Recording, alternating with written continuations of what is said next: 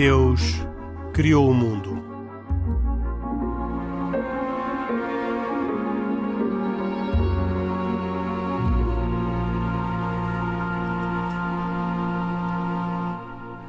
Boa noite, bem-vindos a mais uma edição de E Deus Criou o Mundo, um programa semanal da autoria e com produção de Carlos Quevedo, hoje como nos últimos dias, com Isaac Assor, judeu e Pedro Gil católico, e também com um convidado especial, o padre Rui Pedro Carvalho, eh, da Diocese de Lisboa, eh, que eh, aceitou o nosso convite para participar nesta conversa que vamos hoje ter e que incide basicamente sobre as relações entre judeus e ortodoxos e uma história que tem tido às vezes alguns momentos de desconfiança, até talvez de incredulidade.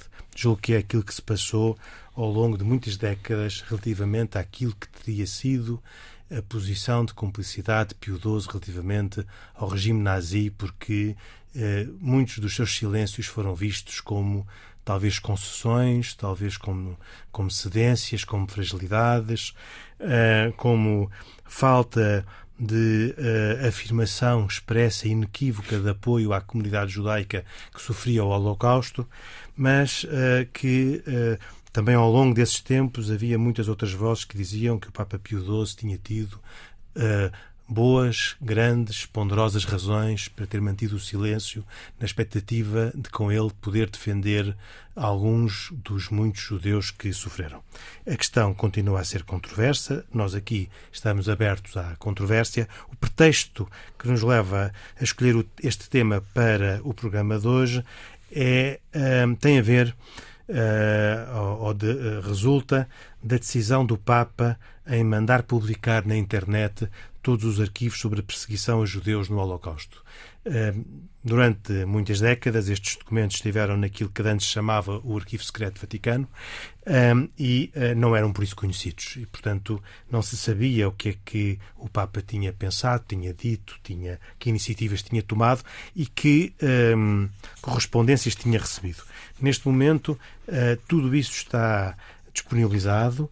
Uh, há uma uh, está disponibilizado Ainda não a totalidade, porque ainda só 70% destes um, volumes estão, um, estão digitalizados e, portanto, não, estão, não está ainda tudo uh, uh, disponível para consulta, mas uh, passamos à fase de consulta plena, porque houve aqui um período intermédio em que a consulta foi aberta a académicos e a investigadores, mas agora é mesmo uma consulta plena onde é possível, por isso, encontrar aquilo que foram uh, as correspondências recebidas do Papa e também as iniciativas recebidas do Papa.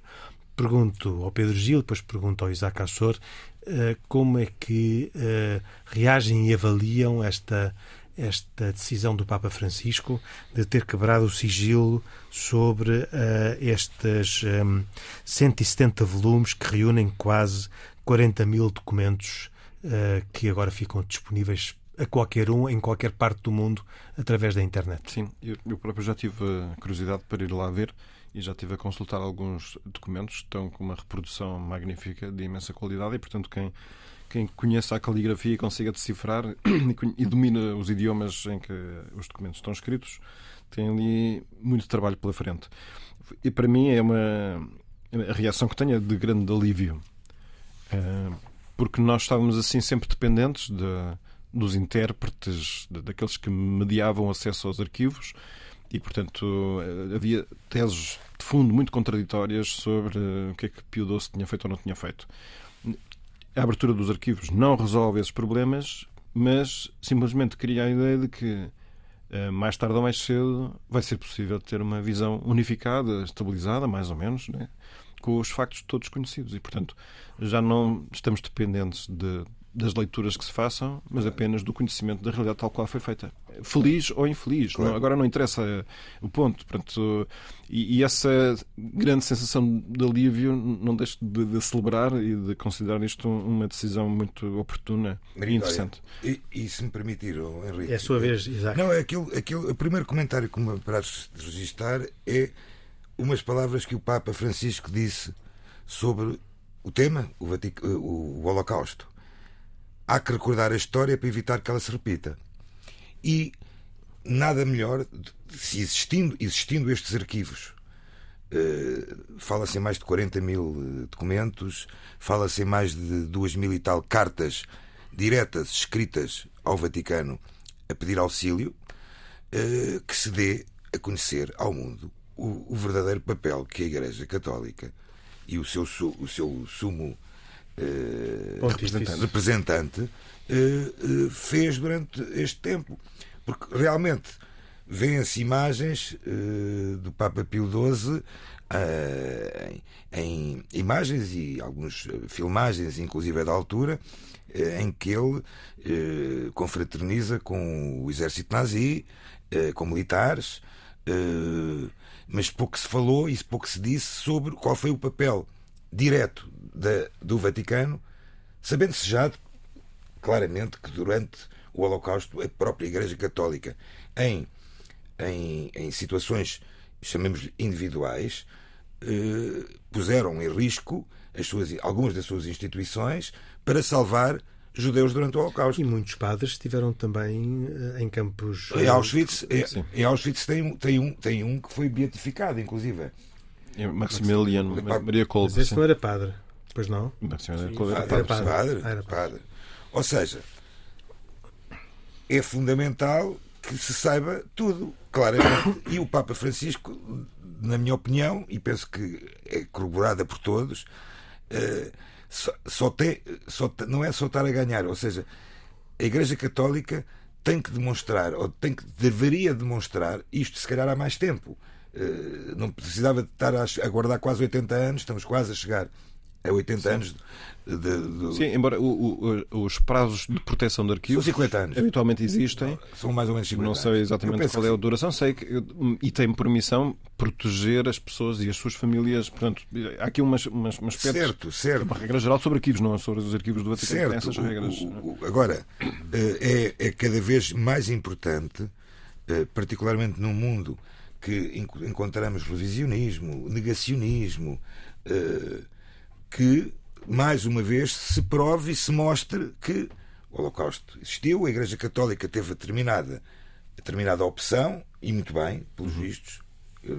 Já, li, já houve livros a criticar o Papa Pio XII, já houve livros, uh, livros de, de, historiadores a, a, a elogiar. Uh, Sim. Pronto, eu acho que não, isto é muito importante. Aliás, agora outro dado que é, mas já tinha sido aberto o acesso aos arquivos sem dúvida, segundo as normas normais certo. de acesso aos arquivos. Portanto, era, era, entrava dentro do regime normal dos arquivos, este, este, manancial. Mas aquilo que o Papa veio fazer é diferente, é, é levar-nos o arquivo para a nossa casa. Nós, na nossa casa, podemos consultar o arquivo todo. E a, e a questão é, porquê é que fez isto? Eu não sei, isto não está totalmente explicado. Também, mas... não, também não sabes o que é que o Papa pensa. É, pois, exatamente, não, ainda não conhece ninguém. Algumas coisas sim, porque ele até diz, mas outras ainda não. Mas, uh, mas o que, eu, o, que é que acontece é que nós agora então estávamos sempre dependentes daqueles que fossem lá e viessem contar o que lá viram. Ora, eu penso que esta medida foi prudente porque agora é mais fácil fazer a verificação se aquilo que afirmam os que foram consultar o arquivo se está mesmo comprovado pelos documentos que lá estão, porque todos nós podemos consultar esses documentos. E isto é importante porque estamos diante de uma personagem que é muito polémica, sobre a qual há muitas narrativas muito relevantes. Uh, e há muita coisa que está, pode estar dependente disso. E, e nós não podemos ficar apenas submetidos à guerra ideológica entre estudiosos. E, portanto, estes documentos é bom que estejam ao nosso próprio um uh, alcance, um... porque isso vai, vai obrigar a que todos os estudos sejam muito mais rigorosos. Porquê? Porque podem ser todos eles verificados. Portanto, eu acho que isto de uma, eh, uma atuação de uma enorme prudência e sabedoria mesmo. Eu penso que, o que foi feito aqui. E, Concordo. Acho que é, é uma ótima, pá, excelente notícia mesmo. Acho... Eu, eh, não, eu só acrescentar depois o tipo de, de pedidos que, que são Sim. feitos ao Papa, porque estão aqui indicados na notícia, que eu acho que têm o seu interesse. É, os pedidos de ajuda, que tipo de ajuda é que as pessoas pediam ao, ao Papa ou ao Vaticano? Eram é, vistos ou passaportes para expatriação, refúgio, reunificação com um membro da família, libertação da detenção, transferências de um campo de concentração para outro, notícias sobre pessoas deportadas, sobre família, fornecimento de alimentos ou roupas, apoio financeiro, apoio espiritual e muito mais. Portanto, são mesmo uma, uma bom, situações dramáticas de vida que, que também ajudam a, a, traçar o, o, retrato do meio. Eu, eu, eu, eu, investiguei um bocadinho naqueles naquelas documentos que já se encontram online e acho interessantíssimo até a forma como, como, como eles são apresentados. Eles são apresentados por nomes de família, ou seja, família A, B, C, D, o nome de família e, e depois apresentam a carta. Seja, estamos a os, falar. Os documentos correspondentes, documentos correspondentes à, à, família. à família tal. Ou seja, eu acho que, que é de uma grandeza enorme okay. uh, facilitar, e o Pedro, estou totalmente de acordo contigo, qualquer estudo que seja feito a partir de agora uh, não pode ser uh, subjetivo, mas sim muito mais objetivo. há historiadores que falam de uma maneira, outros que falam de outra, mas agora há que ter uma especial atenção. O nome que é dado aos arquivos também é interessante. Hebreu, judeu, judeus. judeus. Ou seja, uh, o Papa Francisco uh, teve e tem tido uh, uma, uma, uma, uma intervenção muito, muito, muito especial e muito importante no avanço que tem havido desde o Concílio Vaticano II com Paulo VI e depois com João Paulo I e João Paulo II para as relações que têm havido periódicas, constantes com o judaísmo. Recordo que, inclusive, aqui há umas semanas atrás, eu e o Pedro tivemos numa conferência no Vaticano e o, o Sua Eminência o Cardeal Tolentino fez questão de, de, de, informar na altura, na, na palestra que fez, que tinham, o Papa tinha sido recebido uns dias antes pelo Museu do Holocausto eh, de Jerusalém, onde foram também entregues para além, para além deste a abertura destes documentos foi entregue uma coisa que acho que é fundamental que pouca, eu, eu desconhecia uma carta de Hitler de 1919 em que ele já engendrava todo, toda, esta, toda esta chacina, toda esta barbárie da destruição, da, destruição, da dos judeus. Da, da aniquilação dos judeus. Eu, penso que até essa própria carta, a entrega ao Vaticano dessa carta, é uma prova que as comunidades judaicas, que o mundo judaico Podia ter feito de outra forma, podia ter sido no Museu do Holocausto de Nova Iorque, podia ter sido no Museu do Holocausto de Berlim, mas não, foi ao Vaticano. Foi entregue ao Vaticano um facsímile da, da carta.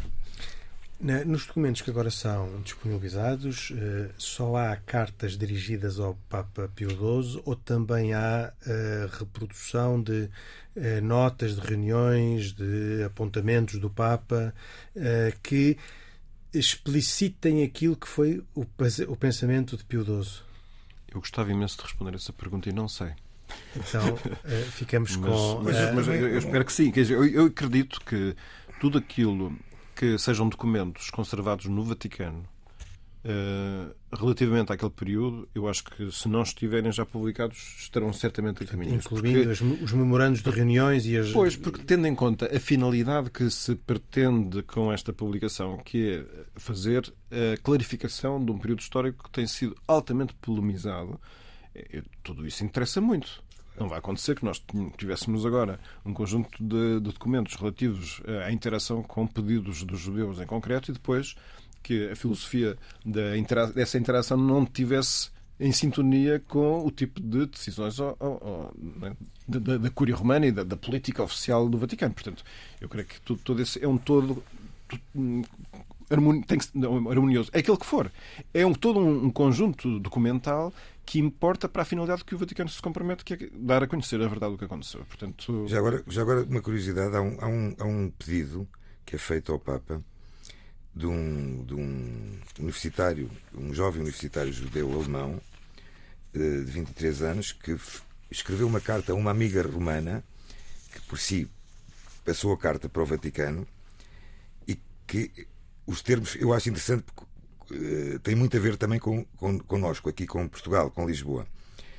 Uh, ele pede que a sua mãe está, está nos Estados Unidos e que teria tido surgido a possibilidade dele tomar um barco desde Lisboa, uh, mas para isso precisava de, uma, de, uma, de, uma, de um aval de, de uma autoridade exterior. E então ele rogava que pedisse ao Papa Pio XII que intervisse com o núncio uh, que estava em Lisboa, pois senão dessa forma uh, eles iriam parar a um campo de concentração em Roma. Portanto, isto é um tipo de um dos pedidos que foi feito.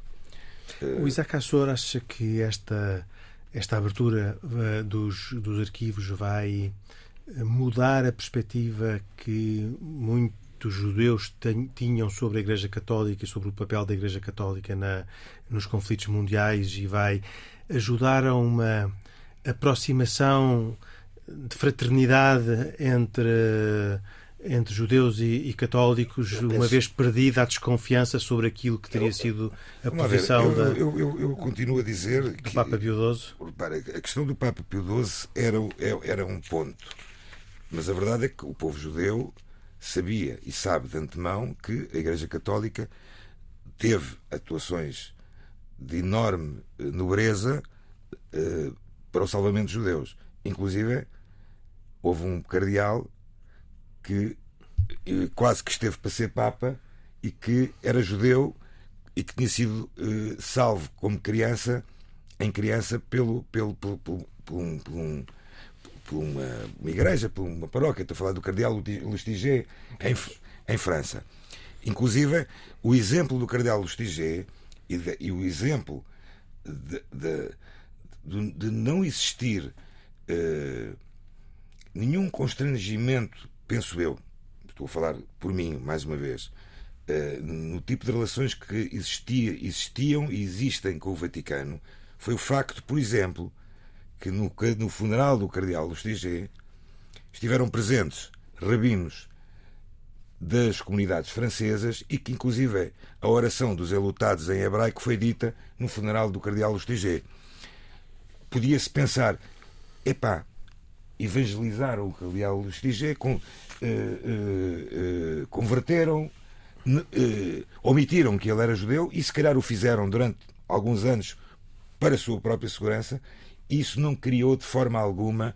Eu estou a dar este exemplo porque acho que é o exemplo mais flagrante que pode haver de, de, de não há, eu, eu penso que eh, até com, até com eh, repara, Israel, o povo de Israel, o Estado de Israel, inclusive, tem, tem, tem, tem relações, chamemos diplomáticas, com, com o Vaticano. Portanto, eh, não existe essa, essa desconfiança que o, que, o, que, o, que o Henrique falou. Eu, isto é aquilo que eu penso. Agora, cada cabeça a sua sentença, como eu costumo dizer. Mas possivelmente haverá alguma revisão da historiografia oficial uh, mas, oh, judaica mas, sobre oh, Henrique, o período. Oh, Henrique, que, é, o próprio, que é normal. O próprio, é normal. O próprio Concílio Vaticano II eh, eh, alterou de uma, de uma, forma quase drástica a relação que havia entre o judaísmo e o catolicismo. Sim. Mas em relação à, à, à personalidade de, de Pio XII, eu acho que é preciso ter aqui uma noção de que, no contexto da altura e nos anos posteriores, imediatamente posteriores à guerra, a ideia de que o Papa Pio XII tinha trabalhado muito pela proteção dos judeus existia. Tanto que o rabino de Roma o nomeou ou propôs a sua nomeação como santo de Israel, que é, o, Exatamente. Que é um reconhecimento feito por algumas personalidades que o judaísmo valoriza. Foi a publicação de uma novela de ficção chamada O Papa de Hitler. Exatamente. Foi, agora que se parece, ou que parece, e segundo se a minha memória não me atraiçoa, até financiada pela União Soviética, que veio criar uma lenda negra sobre Pio XII. E isso depois teve até uma representação em peças de teatro e portanto, foi uma espécie de propaganda por via do entretenimento e da, da cultura de uma versão que, no fundo, era plausível. Porquê? Porque o Papa Pio XII publicamente não se pronunciou de forma assim aberta contra o nazismo Porquê? Porque o tipo de atuação que ele escolheu foi outro. Um bocado à maneira do que Israel está fazendo neste momento com a eh, guerra na, Ucrânia. Há outras razões, não quer dizer que não esteja a fazer nada. É simplesmente aconselho ao seu silêncio. E, portanto, essa tese vingou como se ele fosse um cobarde que não tivesse feito nada. E agora é a altura de, com base nos documentos, saber o que é que acontece. Claro. Padre Rui Pedro Carvalho, vou mesmo aproveitar este tema para lhe pedir a sua, uh, o seu comentário porque esta ideia de que uh, Pio XII poderá ter sido cobarde, uh, usando a expressão do Pedro Gil, uh, deixa aqui uma, uma questão sobre os silêncios da Igreja, nomeadamente os silêncios papais e as prudências papais. Eu próprio não, não, não resisto a acrescentar a minha estupefação quando o Papa João Paulo II foi tão discreto a comentar o massacre de Santa Cruz. Eu que tinha estado em Timor com ele na década de 80, na visita que o Papa João Paulo II fez a Timor e, e, e incluiu dois jornalistas portugueses, um, uh, fiquei admirado, fiquei indignado com aquele silêncio. Uh, que, todavia, anos mais tarde, talvez possa ter vindo a perceber uh, as razões que tinham as razões práticas do silêncio. E, portanto, a minha pergunta uh, ao Padre Rui Pedro Gonçalves é como é que do Carvalho. seu ponto de eh, Carvalho, desculpe, uh, como é que do seu ponto de vista se explica estes silêncios que os, que os papas têm, que a Igreja tem? Às vezes fala tanto e fala sobre uh, muitas coisas, até inesperadamente, e depois outras vezes fica calada. Henrique, antes de responder a esta pergunta, deixe-me só fazer também um comentário acerca deste, destes arquivos e, e, dizer que de facto também é oportuno para este tempo, não é? no, no mundo em que se valoriza tanto a transparência e onde também ao mesmo tempo há tantas fake news, tantas propagandas que distorcem a realidade e até neste tempo de guerra que nós estamos a viver, ou seja, trazer à memória aquilo que de facto aconteceu, de facto a memória ajuda-nos também a construir um, um mundo e a não cometer os mesmos erros. Portanto, aqui esta importância também de deste, da verdade, a verdade que liberta é? e a verdade que constrói também o futuro. Portanto, queria só fazer também esta chega. Alegrar-me com, com, com, também com esta abertura, uh, maior abertura nos arquivos. Em relação a esta temática da prudência, de facto, eu vejo que o Papa uh, portanto, é, é, Papa e tem um papel na Igreja Universal, é? enquanto um, este vigário de Cristo, este representante de Cristo na, na Igreja Universal, de facto está aqui muitas relações diplomáticas e muitas prudências que, que tem que ter. Não é? Aquilo que às vezes parecem omissões uh, pode ser até um, uma opção para que não haja repercussões maiores. É? Uh, e por isso vejo também aqui como, como uma opção de prudência, é? no fundo, para não, não corrermos aqui riscos de, de poder ter efeitos que o seu pronunciamento pudesse ter efeitos piores, ou seja, no, nos campos de batalha, na, na, nos contextos de guerra, e portanto olho muito por aí. E no fundo, eu creio que também estes dados novos que nós temos acerca do Pio XII também vêm revelar isso. Não é? Portanto, há de facto uma ação, eh, não há propriamente uma omissão, mas talvez não aquela, eh, se calhar, aquilo que nós esperaríamos, porque de facto tem outros dados que. Que ou seja, no, no mundo o Vaticano tem relações diplomáticas com tantos países, não é? Portanto, há aqui também muitas informações que nos escapam, se calhar, ao comum dos mortais. Não é? Muito bem, mas, eh, mas, deixa, mas compreendo que algumas pessoas fiquem espantadas sim, sim, com, com, com, esse, com esse silêncio e até indignadas. Sim, claro. Isso acontece, cara, a vários níveis da Igreja, não é só o Papa, mas, eh, mas eh, portanto, é, isso torna difícil perceber qual é que é o, o critério com que a Igreja dá voz às vezes a certas preocupações, umas vezes falando mais, outras vezes falando menos, mas uh, não, não há uma medida para se poder, para se poder definir. Sim, é difícil dizer qual, qual é a medida, qual é o critério. Qual é a justa medida? É a justa medida. De facto, é. Acho que os casos são tão. Cada caso é tão único, e, cada caso é tão específico. E, e como facto, o, Padre Pedro disse, uh, o, Vaticano uh, tem um papel fundamental hoje em dia na, na, na, na geopolítica, nas, nas, relações de geopolítica que existem. Obviamente que é um Estado eh, representado pelo sumo representante do, da Igreja Católica, mas não deixa de ser um, um Estado diplomático.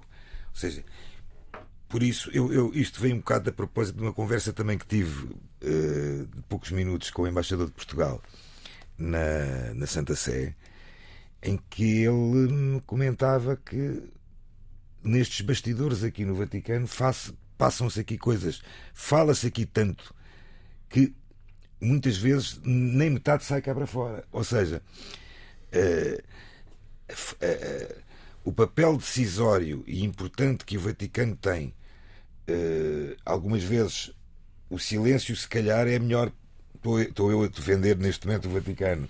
Se calhar o silêncio às vezes é a melhor política, se calhar, de combater algo que não está a correr bem.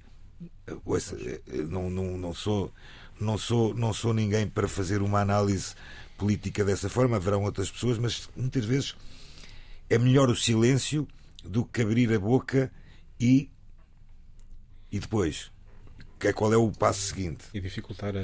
e, e, dificultar negociações que se fazem uh, falando pelo, pela questão do, do, do, do do, uh, o Henrique falou, deu a ideia, o exemplo da visita do, uh, que fez do, Papa João Paulo II. a Timor e não, não se ter pronunciado sobre o massacre. Mas a verdade é que passado uns O massacre é posterior à visita. É mas... É posterior à visita, é posterior à visita, mas, mas, mas, mas, não se pronunciou uh, muito diretamente sobre esse massacre. Correto? Sim. Ou seja, terá as suas razões. Eu estava aqui a pensar até num, num, exemplo concreto do nosso tempo, é? o facto do Papa Francisco ir visitar eh, a Ucrânia neste contexto. Pois por mais justo que fosse, não é? até que ponto é que a visita dele não ia criar mais divisão e uma cisão maior entre o mundo ocidental e o mundo oriental. Ou seja, não, não vejo só como uma questão de segurança, não é? Ah, acho que também há aqui uma. E depois, porque eh, nós vemos que deve haver, um, eh, os critérios de prudência não são aqueles que para nós nos pareçam evidentes. Portanto, por exemplo, ele é tremendamente ousado quando fala da questão dos refugiados, coisa que deixa sempre todo o mundo ocidental bastante eh, desassossegado, uns países mais do que outros, e outras, algumas forças políticas mais do que outras, e algumas correntes até católicas mais do que outras. E, no entanto, ele, para ele esse é um dado que está sempre presente.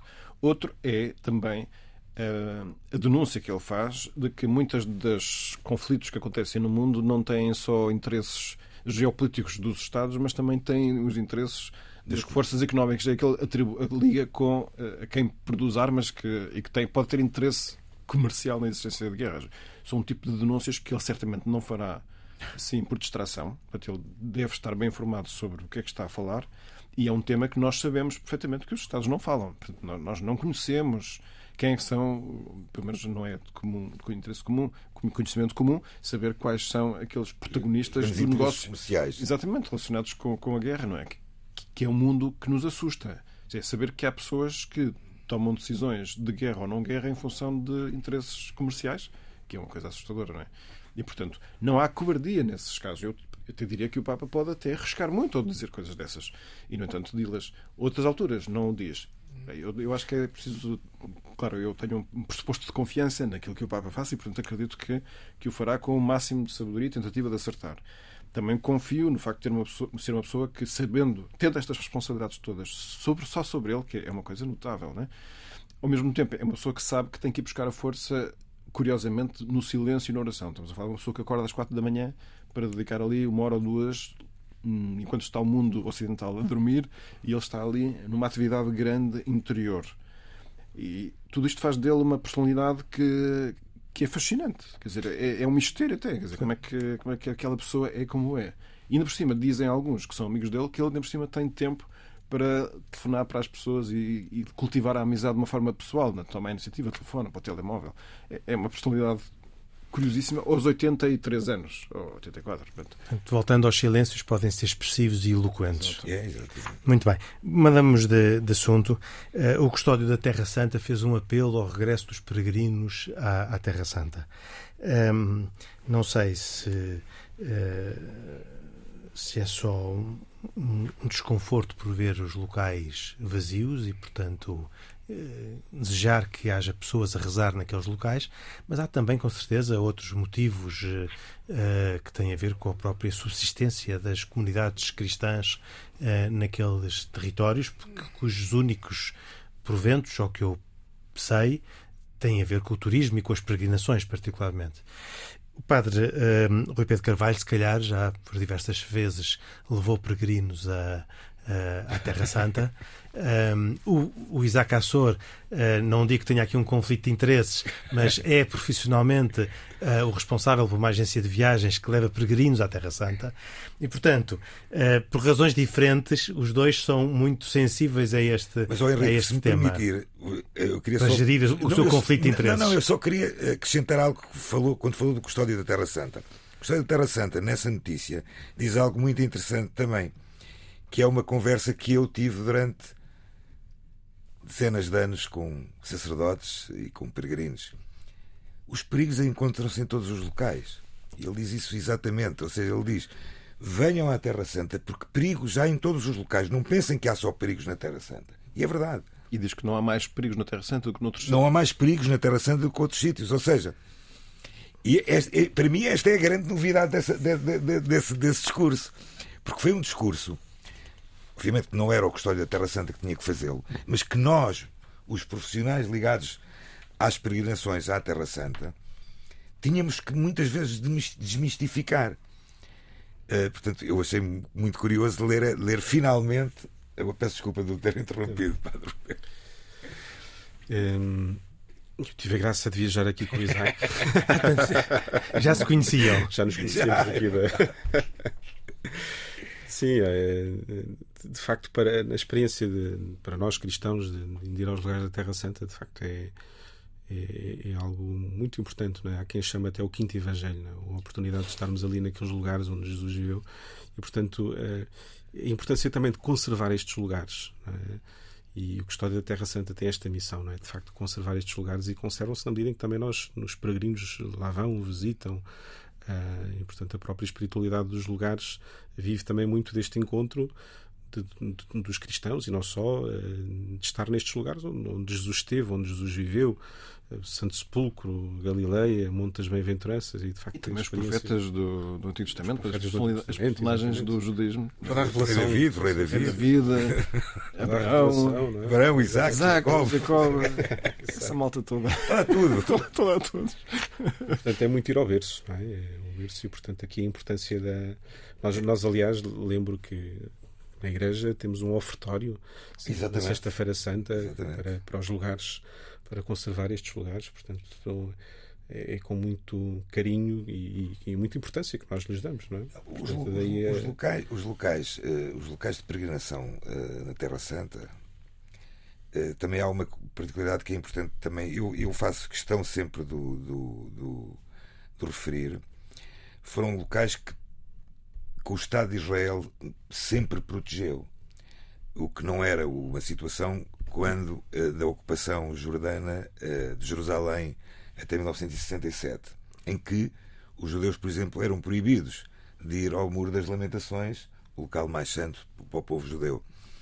Eh, eu, a maioria desses locais, conheço-os todos e, e devo dizer que a relação entre o custódio de Terra Santa, os franciscanos essencialmente, e o Estado de Israel é uma relação estreita de grande colaboração. E não sei, mas vou me, mas vou, mas vou, vou me informar. Eu penso que o próprio Estado de Israel tem alguma comparticipação na, na preservação desses locais. Uhum. A preservação, uma, parte, uma, uma, uma participação económica. Não tenho a certeza, vou me informar. Porque, particularmente depois de 13, quase 3 anos em que Israel teve fechado ao turismo. Por causa da pandemia. Estou a falar precisamente por causa da pandemia, de Covid-19. Eh, seria muito difícil que estes locais tivessem-se mantido nas melhores condições eh, sem ter havido alguma, alguma participação do Estado de Israel.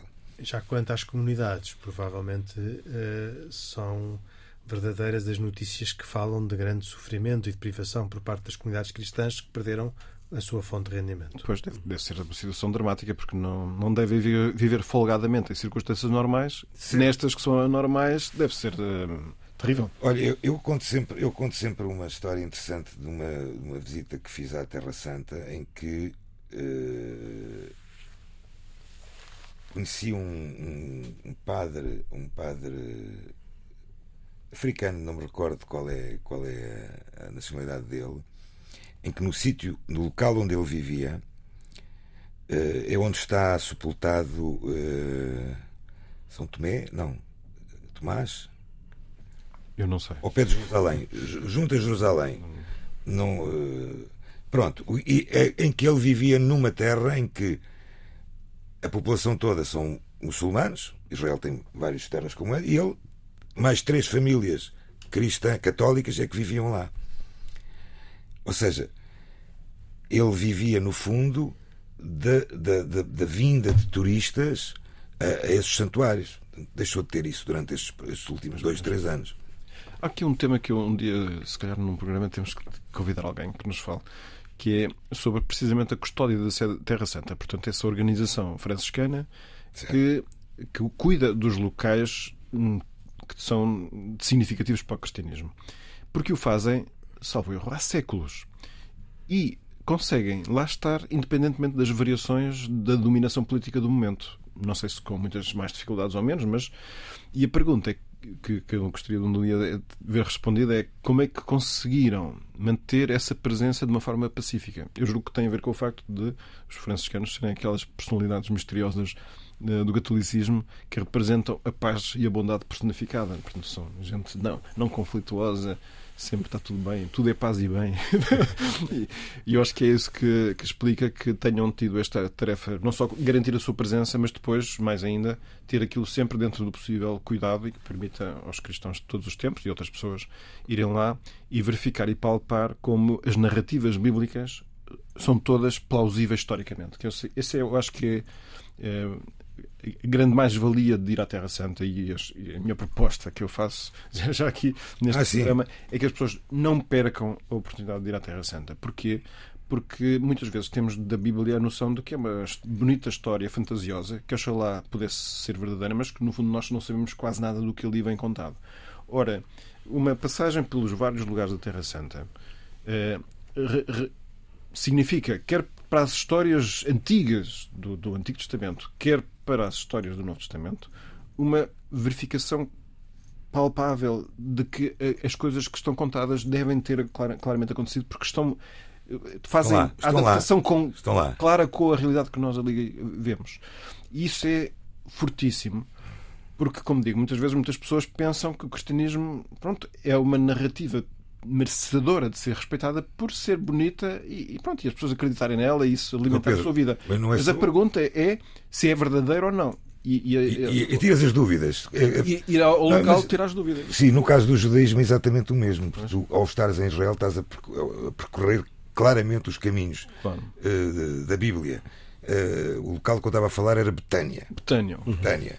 Betânia, que é um sítio uh, completamente. E penso que aquilo não é, não é franciscano. Não é? Não é franciscano.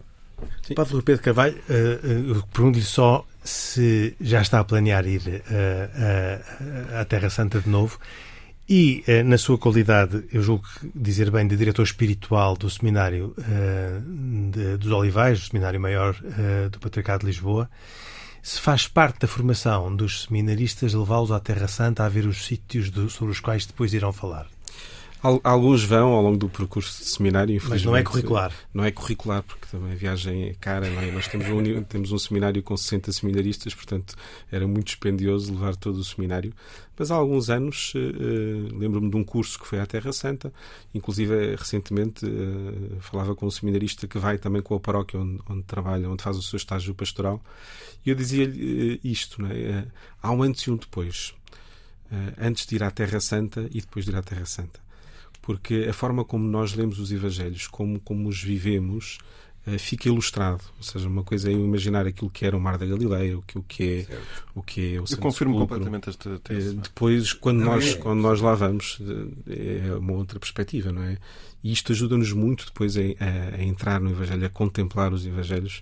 E, portanto, eu recomendo também, não é? Eu recomendo os seminaristas, aos neopresbíteros, aos novos padres, mas é que todos, pelo menos uma vez na vida, possam ir.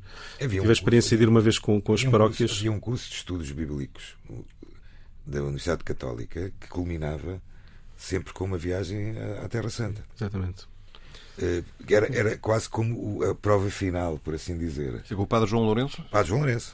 Fica o, o, convite ou o desafio para que uh, as comunidades se voltem a orientar e a pensar em visitas à, à Terra Santa. Uh, assim correspondendo ao apelo do custódio da, da Terra Santa. Uh, tínhamos mais umas notícias para comentar, mas já não temos tempo. Vamos, estamos a fechar. Vou pedir as recomendações aos três. Começo pelo Isaac Assor, pedindo-lhe uma recomendação para este programa.